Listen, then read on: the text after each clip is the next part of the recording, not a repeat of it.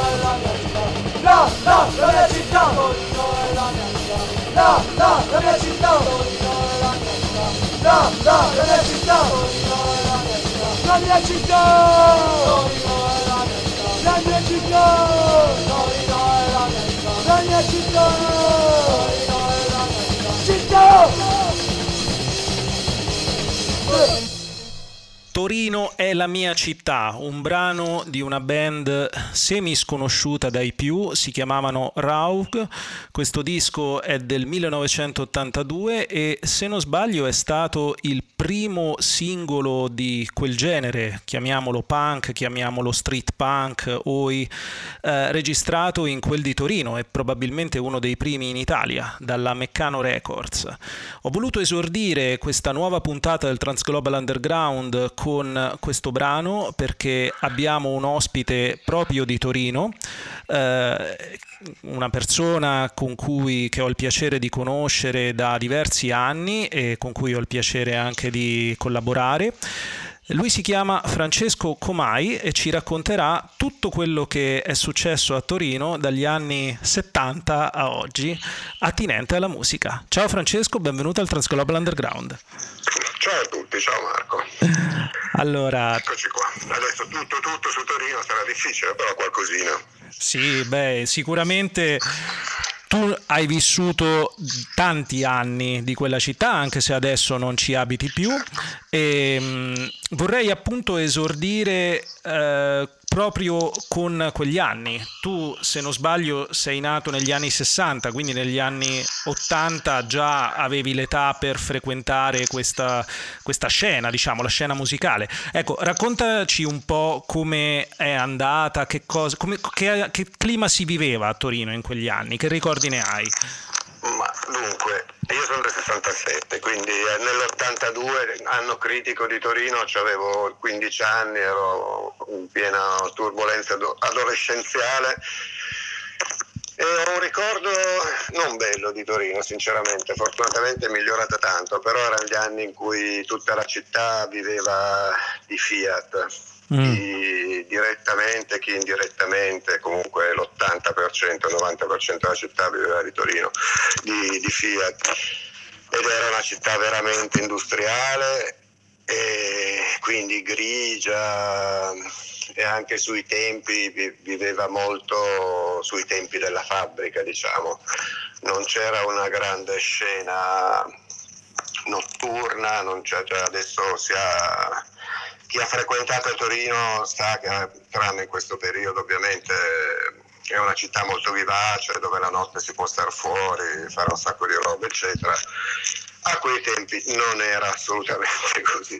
Cresce nella noia senza un futuro in cui sperare, come dicevano proprio i Raul. Non, non, a caso poi la scelta del brano musicale che seguirà. Eh, sì, era una città grigia, difficile, industriale, con pochissime cose da fare. Quindi un quindicenne dell'epoca trovava sfogo nel punk, nella controcultura, centri sociali ne esistevano? Come... Beh, centri sociali non, non, credo esistesse neanche il paso allora ancora. Mm. Eh, C'erano scontri con ehm, la polizia tra fazioni politiche opposte, com'era? Sì, tra, allora, politicamente sì, era un periodo spessissimo, c'era il terrorismo, c'era molta tensione. Io ho anche un fratello di qualche anno più grande di me che se l'è vissuta più a pieno, io l'ho, l'ho vissuta marginalmente, però l'82 è l'anno della grande crisi della Fiat, il grande sciopero, della marcia dei 40.000. Mm. E, insomma, è stato un anno abbastanza di, di svolta per, per, la città. E... Andando su argomenti più leggeri, appunto, tu... In... No, c'erano, c'erano cose che adesso si vede di meno, c'erano le, le, le bande per... Um, per simpatia c'erano i punk, c'erano i Moz, c'erano i, gli allora era, si chiamavano paninari, c'erano i New Wave e tra queste magari sì c'erano delle, ogni tanto c'erano delle, delle frizioni. I, I, famosi mod di Piazza Statuto a Torino. I famosi anche mod di Piazza Statuto, esatto. Sì, sì. tu appartenevi a qualcuna di queste fazioni? No, io non mi sono mai sentito legato a nessuno, mi sentivo più vicino al punk, alla new wave, ma non... Ecco, come ti sei avvicinato a questi generi musicali? Per, ehm, diciamo, eredità familiare, tuo fratello maggiore o amici, scuola? No, per curiosità personale, mm, ascoltando musica, cercando, eccetera e anche culturale, insomma, erano in quegli anni sicuramente il punk e la new wave era quello che sentivo più vicino, poi leggevi? Mi è rimasto ancora molto come, come attitudine, leggevo sì fanzine magari, quello, quello che c'era. C'erano negozi di dischi o club dove andare a ballare? C'erano negozi di dischi, c'era soprattutto rock and folk che era un po' il riferimento della città perché era il negozio più grosso, poi ce ne sono stati, ce n'erano anche altri, ma Rock and Folk era, era in centro e tutto il mondo musicale di Torino più o meno ci girava intorno. Mm, aveva un'ottima selezione di, di dischi, di, di, cultura varia, di musiche varie, eccetera. Era, era un bel posto e buona parte del mondo musicale di, di, di, Torino gli girava intorno. Concerti? Se ne vedeva qualcuno? Sì, qualcuno, ma non, non tantissimi sinceramente, qualcosina, ma si è sviluppata un po' dopo, perché dopo appunto quell'anno lì si è, si è, usciti un po' di più, insomma, io poi non so, sai, i ricordi sono sempre legati anche alla crescita personale, cioè, avevo 15 anni, uscivo, però facevo fatica veramente, non c'erano locali, c'erano pochissimi posti dove si facesse musica, che restassero aperti fin dopo la mezzanotte, non so come dirti, persino Giancarlo posto storico dei Murazzi, eccetera, allora era un circolo arci abbastanza triste, mm.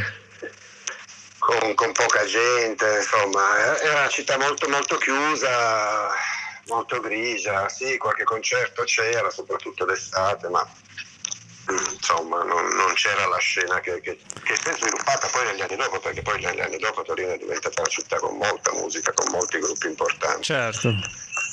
Bene, dai. Ci è voluto un attimo.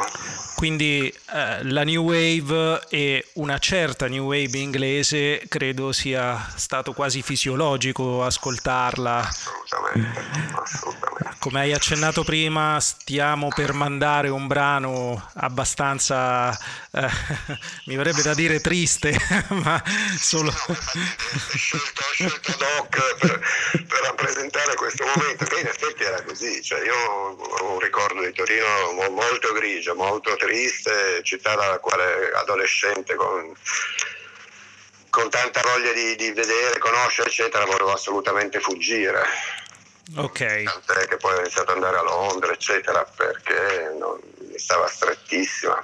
Oh, questa qui ce la racconti dopo che abbiamo mandato il brano. È un gruppo proprio inglese, sono ovviamente i Joy Division e questa è Isolation o volevi l'altra? Quale avevi scelto? No, no, va bene. Va bene. Ho scelto 24 Hours, credo, ma, ma va bene. Cioè, in realtà era nel novero di quelle che, che, che, rappresentavano bene il momento, quindi va benissimo anche Isolation. Isolation sia, Joy Division.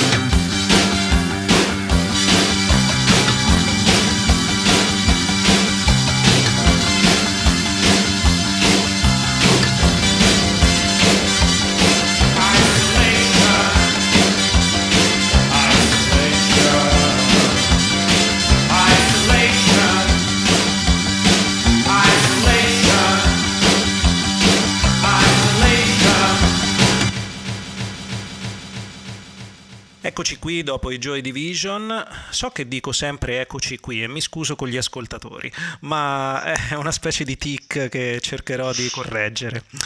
Comunque, Isolation dei Joy Division è un brano sicuramente rappresentativo dell'epoca e rappresentativo del clima che si respirava a Torino negli anni, nei primi anni Ottanta. Torino di cui abbiamo uh, l'ospite proveniente da, proprio da lì, Francesco Comai, al, attualmente affermato tour manager eh, e direttore di produzione di moltissimi artisti italiani e internazionali sulla scena da ormai diversi decenni, ma arriveremo a questa fase della sua vita. Abbiamo iniziato dalla sua adolescenza e eh, ci raccontava appunto che Torino era piuttosto claustrofobica e piuttosto ostica per, per, per un adolescente in quegli anni. Eh, si è sviluppata in realtà una grande scena punk, noi abbiamo ascoltato i Raug all'inizio, ma ricordiamo moltissimi altri gruppi, Declino, Negazione, piuttosto che i vicini di casa valdostani come i China o i Franti. Eh, proprio i Raug mi raccontava Francesco durante la pausa che eh, conosceva molto bene il loro cantante, purtroppo scomparso ormai una ventina d'anni fa. Sì, Piero, Piero Maccarino, sì, un caro amico. Siamo, in realtà ci siamo conosciuti anni dopo, ci siamo conosciuti quando lui è tornato, è andato a vivere qualche anno in Spagna, quando è tornato con la fidanzata spagnola. Ci siamo conosciuti, io avevo la fidanzata tedesca, abbiamo iniziato a fare un quartetto ben assortito. multiculturale. Eh, multiculturale, ci siamo frequentati molto fin quando è mancato purtroppo. Mm. Sono Beh. stati anni, cioè Piero era veramente una bella persona. Beh, un ricordo sicuramente condiviso da tutti gli appassionati sì, di musica e tutti quelli che lo hanno conosciuto. Non credo, credo che ben poche persone possano dire male di Piero perché era uno generoso, sincero, in gamba, ho veramente una, un affetto enorme per lui. Certo, lo ricordiamo nelle sue canzoni. E tornando invece a noi, Francesco, accennavi prima che a un certo punto hai iniziato a viaggiare. Eh, raccontami di più di queste fughe, diciamo, da Torino. Uh, sì, dunque ho iniziato a viaggiare abbastanza presto in verità, tipo credo che il primo Interrail l'ho fatto a 16 anni. Quindi ho iniziato a girare un po' per l'Europa, chiaramente poi visti i gusti musicali, la, la meta preferita era Londra, dove sono andato anche un po' a stare, a fare lavoretti, stare dei periodi... Metà anni 80 quindi? Eh sì, sì, sì. Ho iniziato la prima volta sono andato che avevo 17 anni tipo. Eh, io Quindi, ti devo fare la domanda. 85, sì. ti, ti, doma- ti, domando quello che poi mi incuriosisce di più e incuriosirà anche i nostri te- eh, ascoltatori. Eh, hai visto dei concerti storici in quell'epoca? Qualche gruppo che vuoi citare? Uh, ma che mi ricordi soprattutto un, un Iggy Pop poi ho visto anche qualcos'altro, ma un Iggy veramente bello Town and Country. Bellissimo. Eh. Un Iggy dannata, assolutamente. Dannata, veramente meravigliosa, sì. Bene. E continua, continua pure, prego. Eh, ma sì, no, sui viaggi, appunto, Londra era la meta, non era l'unica perché poi mi, mi piaceva vedere un po' tutto sono stato in Germania, in Danimarca, eccetera, però Londra era il posto che mi interessava di più e che ho frequentato di più, l'ho frequentato poi per tanti anni, insomma sono andato a più riprese a starci, a viverci per mesi, lì ho conosciuto poi la, la mia fidanzata tedesca Martina con, con la quale siamo venuti poi a vivere in Italia, eccetera. Ecco, nel frattempo ti eri già avvicinato quindi alla, al settore musicale da un punto di vista lavorativo o è stato un passaggio successivo? E come è avvenuto? Sì, mi ero avvicinato occasionalmente perché vabbè, avevo una grande passione, quindi cercavo di ficcarmi in mezzo a tutti i concerti, eccetera. E poi ho avuto una, sono stato insieme a alla sorella di uno dei soci fondatori di, di Hiroshima che allora nasceva. Hiroshima Monamura che tuttora esiste, è un storico locale torinese, lo dico per chi non lo sapesse. Assolutamente, ha fatto veramente tantissime cose e quindi ho iniziato a frequentare l'Hiroshima, a fare cosine, cosette lì, poi poi sono andato un altro periodo a Londra, sono tornato e ho iniziato a collaborare in un posto estivo che si chiamava, che non esiste più, si chiamava l'Ippopotamo mm. ed era situato nel, nell'ex zoo che è chiuso da qualche anno. È una situazione molto bella dove ho iniziato a faceva, era gestita da, da, un'associazione culturale che aveva una rassegna importante che si chiamava Musica 90. Ah, sì. E... Promoter di world music, eh, mi ricordo. Soprattutto sì, di, di, di, musica in generale che ha portato tanta world, però facevano anche jazz, facevano anche rock, però sì, ha, ha, ha portato tanta world in Italia. Certo perché era, c'era Giampiero Gallina, il direttore artistico, che era uno abbastanza avanti. Eh, ha fatto delle belle cose. Quindi lì ho iniziato a seguire i concertini che si facevano in questa, concertini concertelli che si facevano in quest'area. Forte molti stranieri, forte del fatto appunto che parlavo abbastanza bene già l'inglese, insomma, quindi... Per contestualizzare erano che anni? Fine anni 80, inizio 90? O più Eh, tardi? sì. Inizio 90 direi. Ok. Beh, già Torino, 92-93, sì. sì, direi già Torino all'epoca era comunque protagonista già nel, eh, nel circuito dei concerti, ricordo, Assolutamente, erano uscite un sacco di, di band importanti. sì sì, anche allo stadio comunque si organizzavano diverse tappe di artisti internazionali grandi, ecco. Tant'è che molti, ci sono molti addetti ai lavori che come te vengono da Torino piuttosto che dal Piemonte, cioè è stata una bella terra di formazione sicuramente. Sì, sì, assolutamente. No, in quegli anni poi appunto dopo dall'85-86 in poi c'è stata tanta roba, anche se tu citavi gli stadi, ti potrei citare Bob Marley e Rolling Stone nell'82 proprio. Rolling Stone era un, locale di, un altro locale di Torino o dici di Milano? Bob Marley e i Rolling Stone Ah, certo, scusa. allo, stadio, allo stadio di Torino che furono concerti abbastanza epici. Ah, non sapevo, pensavo Bob Marley per esempio, io sapevo del concerto di San Siro, ma non, non che avesse suonato anche a Torino, vedi, l'ignoranza. Fatto anche a Torino. Wow, e c'eri? No, purtroppo, ero troppo gagno, avevo 15 anni, non Ah, non vabbè. sono riuscito ad andare. Ho capito, ho capito. Ok, quindi ippopotamo, ehm, diciamo avvicinamento agli artisti e alle produzioni, quando è che hai capito che sarebbe diventato la tua professione?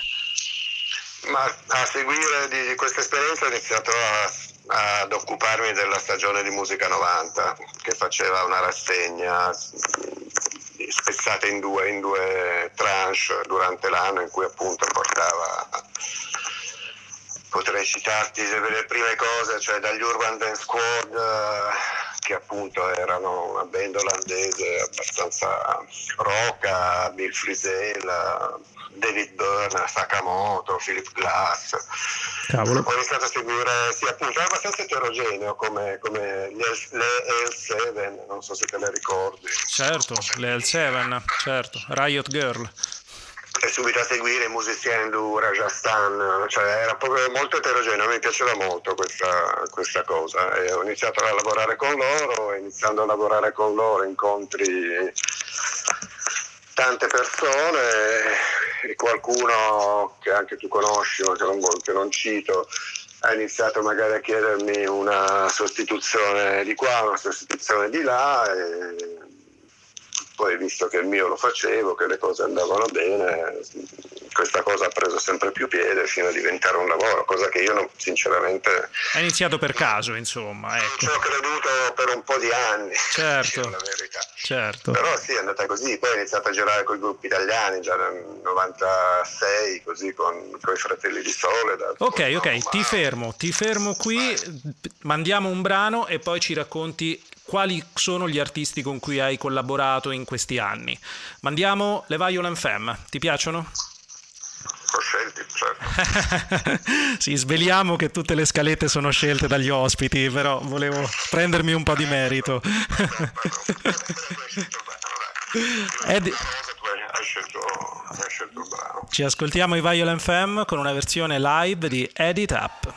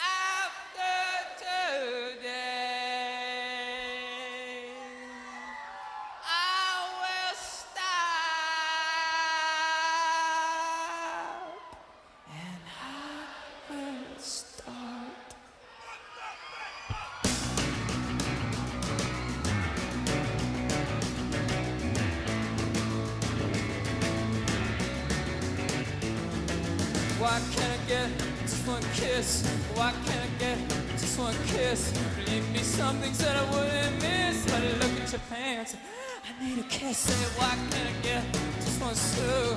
Why can't I get just one screw? Believe me, I know what to do, but something won't let me make love to you.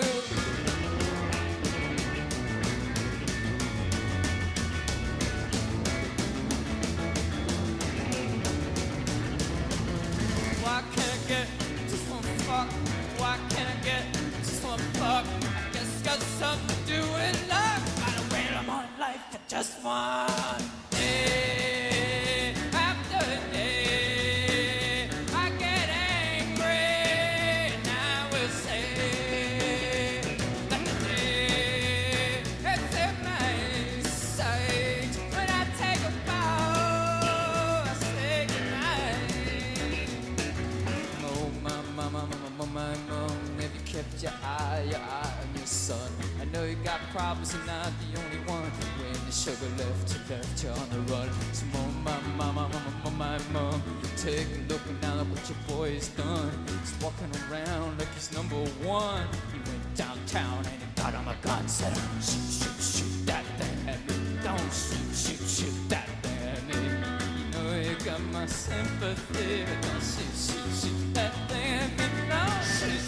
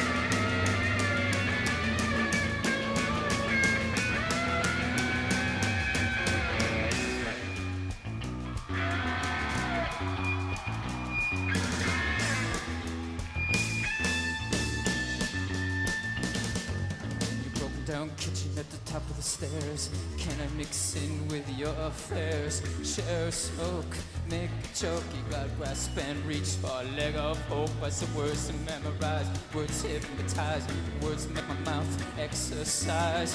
Words all fail the magic prize. Nothing I can say, nothing your thighs. Oh my mama, oh my mother. I would love to love you, love her. City's restless, it's ready to pounce and in your bedroom.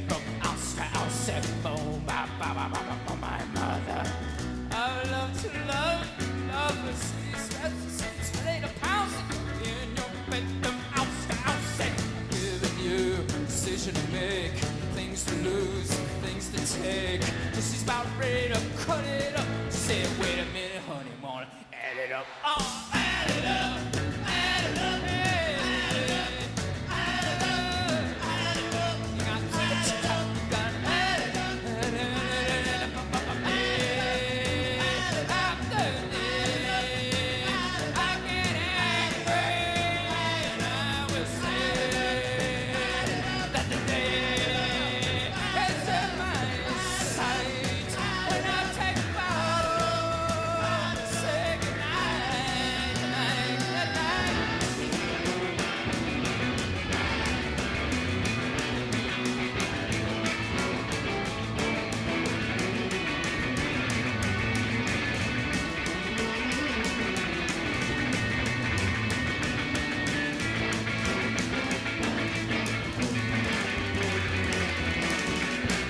Siamo con Francesco Comai da Torino e ci stava raccontando eh, la sua carriera da tour manager come è iniziata. Eh, prima del, dei Violent Femme l'ho interrotto perché aveva iniziato a elencare i numerosissimi artisti italiani e internazionali con cui ha collaborato come tour manager, direttore di produzione, eccetera, eccetera. Eh, riprendo da qui, ci citava i Fratelli di Soledad, gruppo storico della scena reggae torinese. Sì, reggae. Sì, sì, sono stati i primi italiani con cui sono andato in giro, diciamo, la prima esperienza di tour manager, come tour manager con italiani. Metà anni 90 quindi stiamo parlando. Cioè. Ok, e, um, altri artisti italiani e altri artisti stranieri, e dici anche quelli che ti ricordi di più semplicemente, senza fare un elenco ge- gigantesco. Artisti italiani tantissimi, a seguire sono stati Mau Mau, poi che ti posso dire, da, da, da Fossati, Mannoia, Bersani, La Cruz, BFM, beh, tanti anni con Daniele Silvestri, Tiziano Ferro, mio malgrado. Eh, boh, mm, dici, vabbè, Roy Paci, che ne so. Ne hai fatti? Ne, ne, lascio indietro, ne lascio indietro qualcuno. Eh, non ce ne vogliano chi, chi, viene dimenticato, ma la memoria a una certa età purtroppo. Appunto, a un certo punto c'è beh, la Nannini, che ne so. C'è stata una grande scelta appunto di artisti italiani, sia più commerciali che più alternativi, diciamo. E invece a livello estero, quali sono quelli con cui hai iniziato a lavorare, con cui magari porti avanti ancora una collaborazione negli anni? Quelli che più porti nel cuore? Più porto nel cuore, come sai, vabbè, uno sicuramente Paul Weller che è un artista che mi è sempre piaciuto dai Gem in poi, eh, che ho la fortuna di incrociare ogni tanto, eh, sempre con molto piacere. Poi ho fatto alcuni dei miei, ho lavorato con alcuni dei miei miti, tipo appunto il hip hop, che ne so, Joe Strammer. Wow. Sì, Transglobal Underground per dire. che esistono quindi. no. Assolutamente esistono poi ti posso fare, citare, che ne so, recenti come Mika, Assolutamente. Blondi, i Cure. Raccontami di più di Joe Strummer, perché è sicuramente un mito che interessa tutti quanti. Quando, quando hai avuto occasione di lavorarci? Joe Stram, dunque, adesso l'anno non me lo ricordo sinceramente. Ma era con i suoi Mescaleros? O... Era comunque sì, l'ultimo concerto che ha fatto in Italia fu al Rolling Stone di Milano, mm.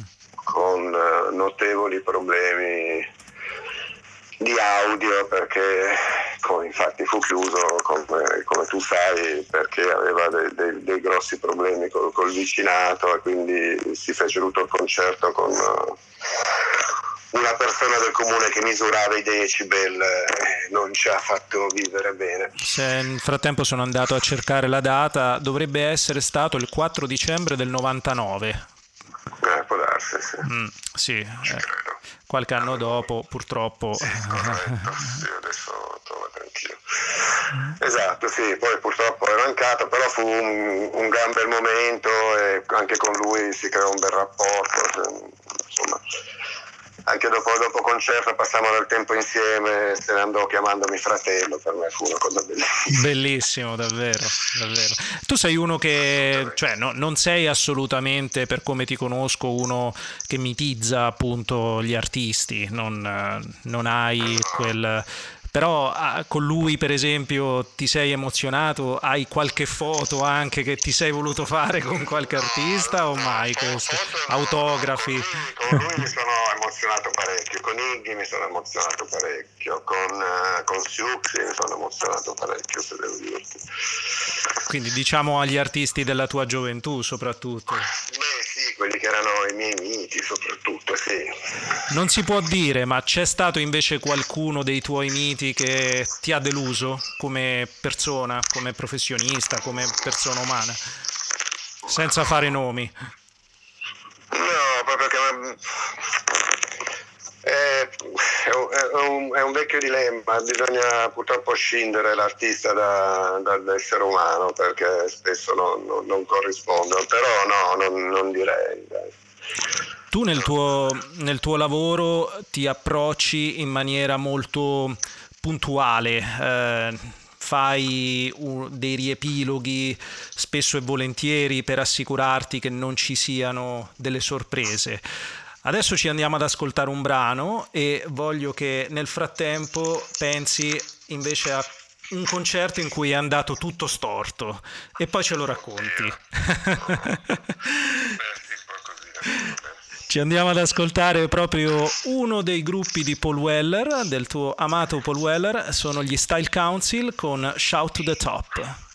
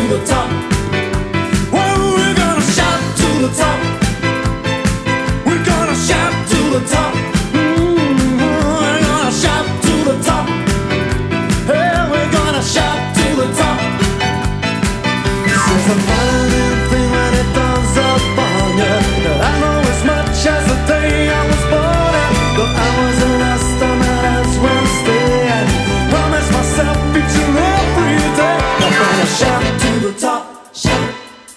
We're gonna shout to the top, shout. We're gonna shout to the top, shout. We're gonna shout to the top, shout. We're gonna shout to the top, shout. We're gonna shout to the top, shout. So when you're not on your back and your love so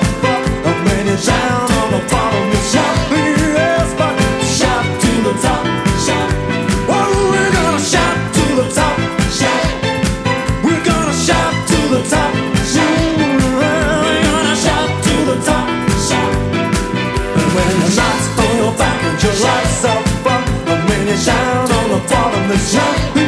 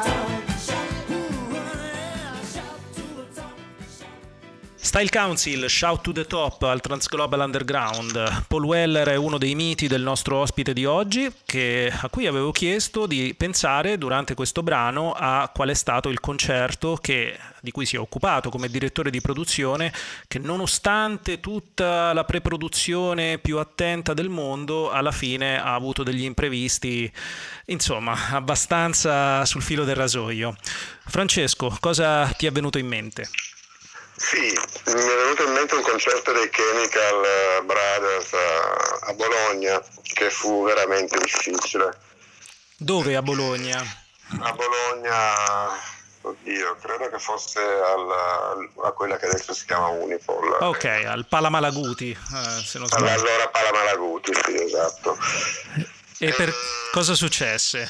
Cosa successe? Successe che metà del materiale, come tu sai, Chemical, l'impatto visivo è fondamentale nel, nel loro show e diciamo che tutto l'impatto visivo era rimasto al confine con la Jugoslavia, con la Slovenia mi pare, eccetera, perché il camion aveva avuto dei problemi e, ed era rimasto fermo lì. Il problema con allora Aldo, Bassi e, e chi c'era in ufficio si, si, cercò di fare il possibile per far comunque arrivare questo camion che però essendo inglese aveva un, delle prerogative tecniche diverse da quelli italiani, quindi si è faticato parecchio a trovare una motrice che permettesse di attaccare questo, questo cassone e portarlo cioè siete dovuti andare a, a mandare un altro camion che prendesse il rimorchio praticamente. Sì, però gli inglesi ne hanno alcuni che hanno una base più ribassata rispetto certo. a standard che mm. si usano qua. Non si trovava la compatibilità, insomma, un mezzo compatibile. È parecchio difficile, tant'è che alla fine tutto questo materiale arrivò tipo verso le 10 di sera, 9 e mezza, 10 di sera. Insomma. Così, eh, con un concerto che doveva iniziare probabilmente anche prima. Con un concerto che era già iniziato prima perché c'era anche un gruppo di supporto che adesso non ricordo e poi fu messo un DJ a placare un po' gli animi che non fu insomma placò fino a un certo punto perché la gente si infastidì parecchio poi quando si rese conto della situazione vede arrivare, vide arrivare il materiale e volare su.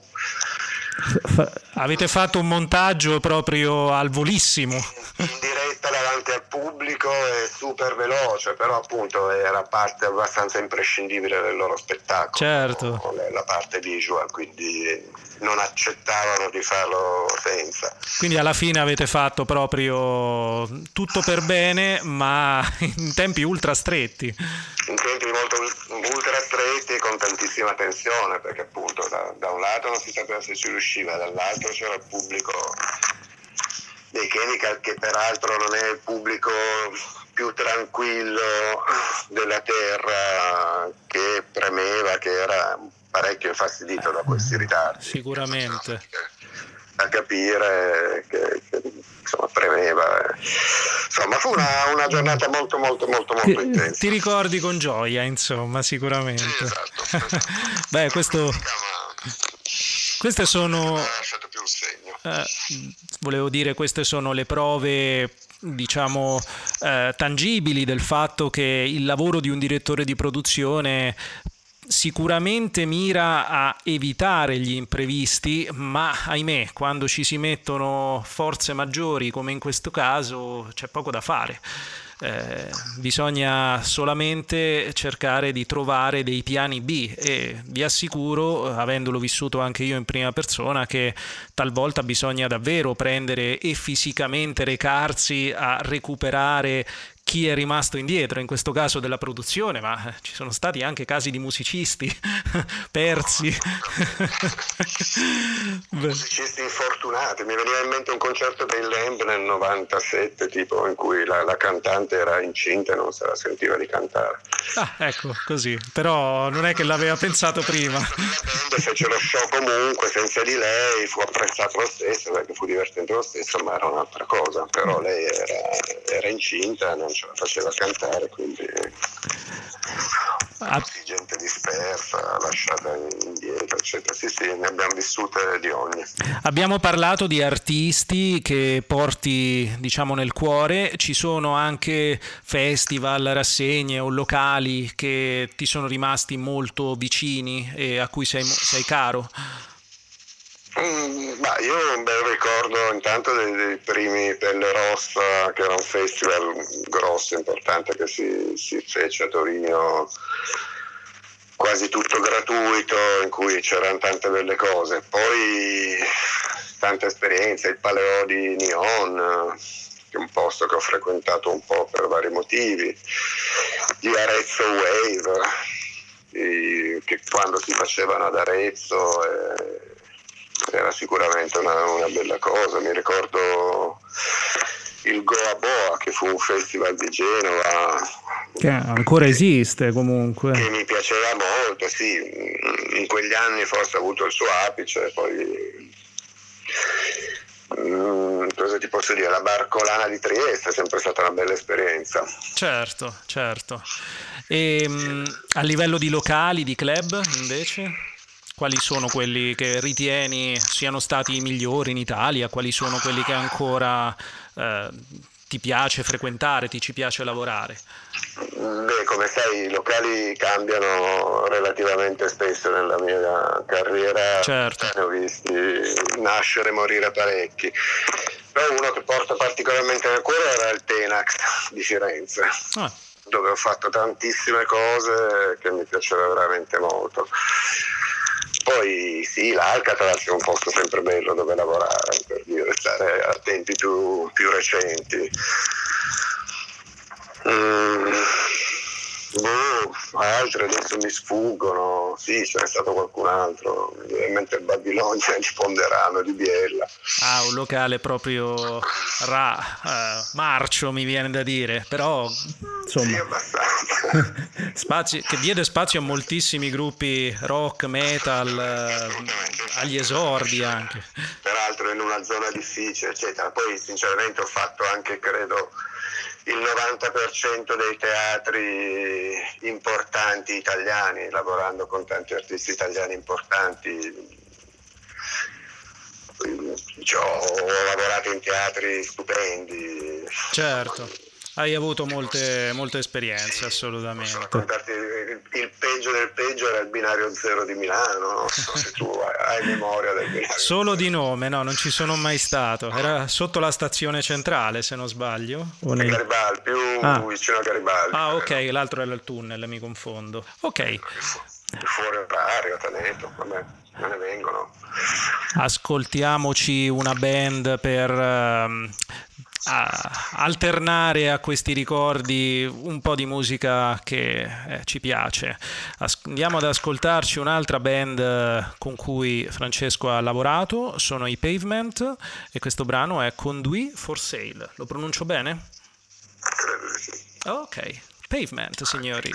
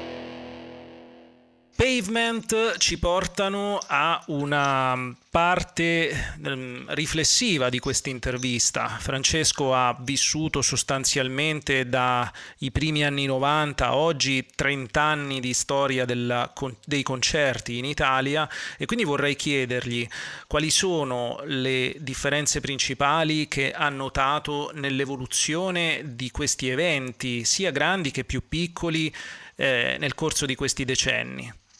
Francesco. Ma, eh, come dire, la, la, è cambiato tutto in un certo senso. Una volta era forse più romantico perché si faceva tanto in pochi e, e senza tu, troppe regole, diciamo, che aveva un suo fascino, un suo perché. Non mi dispiace affatto però la cosa che sia cambiato molto, soprattutto nell'organizzazione e nella sicurezza, perché una volta si correvano veramente troppi rischi, la gente si esponeva troppo, eccetera. Era sì, quando sei giovane e forte era bello, ma non era così giusto. Una romantica incoscienza, diciamo, all'epoca. Sì, quello che fai quando hai 20 anni, anche 30, però insomma col senno di poi devo dire che tante cose che ho, che ho visto, insomma alcune cose si potevano evitare, si potevano fare meglio, non c'era, non c'era struttura, diciamo, non c'era cultura di, di questo lavoro in Italia. Mm. Quindi si improvvisava tanto, si faceva tanto sulla buona volontà delle, delle persone, mentre sì, lo, lo ricordo appunto con un certo affetto, ma sono più felice di lavorare adesso con delle regole abbiamo raggiunto un livello decente, insomma, mi- migliore di quegli anni, con insomma, tante regole soprattutto. C'è molta attenzione sulla sicurezza sul lavoro sicuramente adesso. E... Perché comunque la cosa fondamentale comunque è che in una cosa che, che vuole essere una bella cosa, non, in qualunque cosa nessuno si deve far male, ma certo. tanto meno in una cosa che vuole portare piacere, emozione, eccetera, l'idea che purtroppo gli incidenti li ho visti, sono successi a me, ad altri, insomma, sono molto molto contento che, sia, che questo aspetto sia cambiato. Beh, speriamo che continui sempre meglio. Quando si potrà riprendere, eh, cosa che speriamo di fare presto, e visto che abbiamo parlato di Paul Weller, ricordo che i suoi concerti sono previsti per maggio 2021, erano quelli originariamente previsti per luglio 2020, alcuni sono stati eh, ris- spostati in quelle date. Rimanete sintonizzati comunque per aggiornamenti perché ovviamente l'evoluzione internazionale della pandemia potrebbe influenzare ulteriormente questi rescheduling. Abbiamo ancora tempo per un'ultima domanda, ma vorrei farla a Francesco dopo un ulteriore brano e andiamo sui Morphine con Honey White.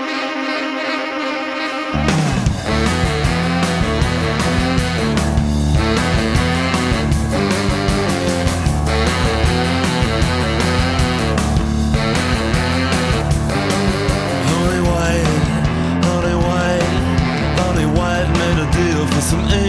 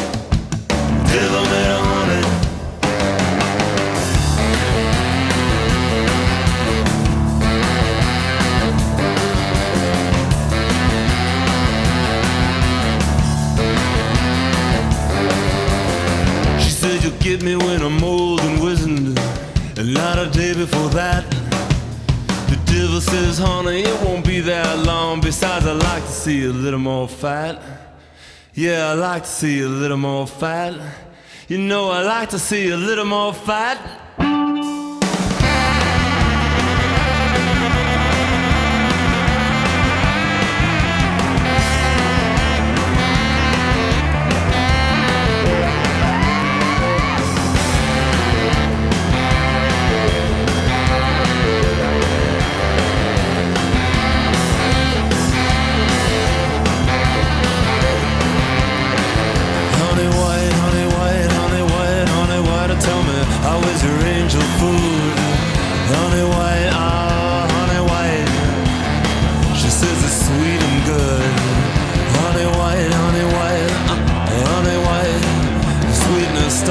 Fade. Honey white, honey white. Thought she could get away. Oh, honey. Oh, honey. Oh, honey. Oh, honey. Con i Morphine Honey White stiamo avviandoci alla conclusione di questa intervista molto bella e fra l'altro una penso delle primissime volte che abbiamo una- un dialogo così lungo con Francesco Comai, che non è famoso per chiacchierare molto, questo lo posso dire pubblicamente, quindi mi reputo un privilegiato ad avere questo onore. Francesco, chiuderei con eh, diciamo un aneddoto esotico. Qual è tra i milioni di posti in cui hai avuto occasione di lavorare quello più insolito, eh, quello che ehm, vorresti citare di più? Mm. Dai, insolito, forse più insolito di tutti in realtà è la chiesa della Natività di Gerusalemme, dove ho fatto il concerto di Natale con l'Orchestra Filarmonica di Verona in un periodo in cui erano, erano abbastanza in guerra, è un periodo abbastanza difficile, è stata un- un'esperienza molto, molto, molto densa, molto interessante. Vi- Vivevo tra, tra le due realtà, quella palestinese e quella israeliana, perché noi stavamo in Israele, a Gerusalemme, e ci spostavamo su Betlemme, che a mezz'ora di macchina, un'ora di macchina con tutti i controlli, la situazione di, di- di guerra in verità che c'era in quel momento. Fu un'esperienza molto densa.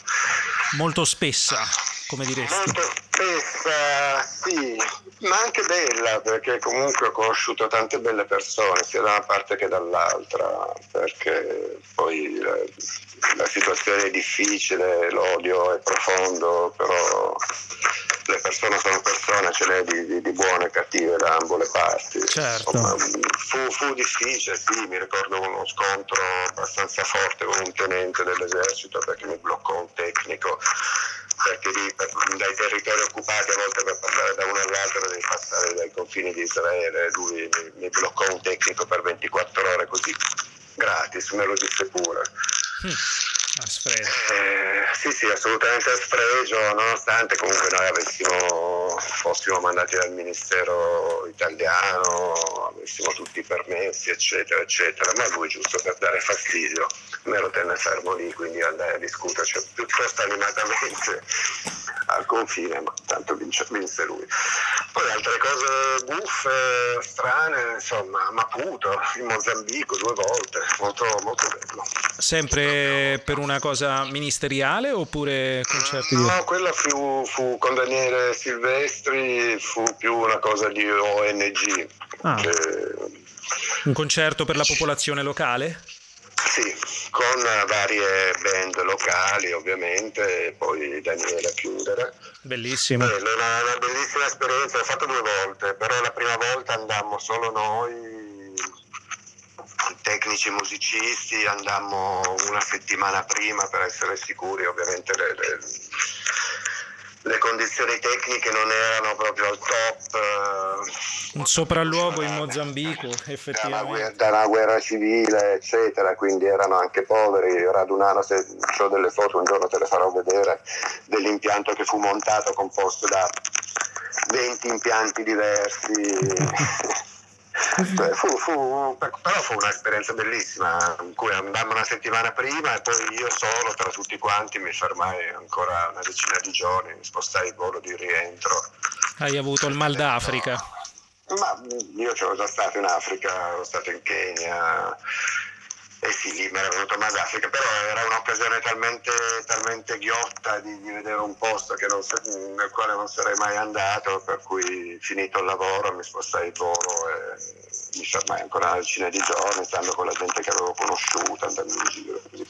Bellissimo. No, molto molto bello. Un'altra cosa buffa, mi ricordo un concerto di Luciano Ferro all'interno della fabbrica della Mercedes a Baden-Baden in Germania dove facevano la classe A con tutte le macchine, tutta la gente che lavorava fino a una certa ora, poi hanno smesso tutto e si è fatto il concerto. Nel frattempo ne abbiamo montato, provato, girato in mezzo ai robot che montavano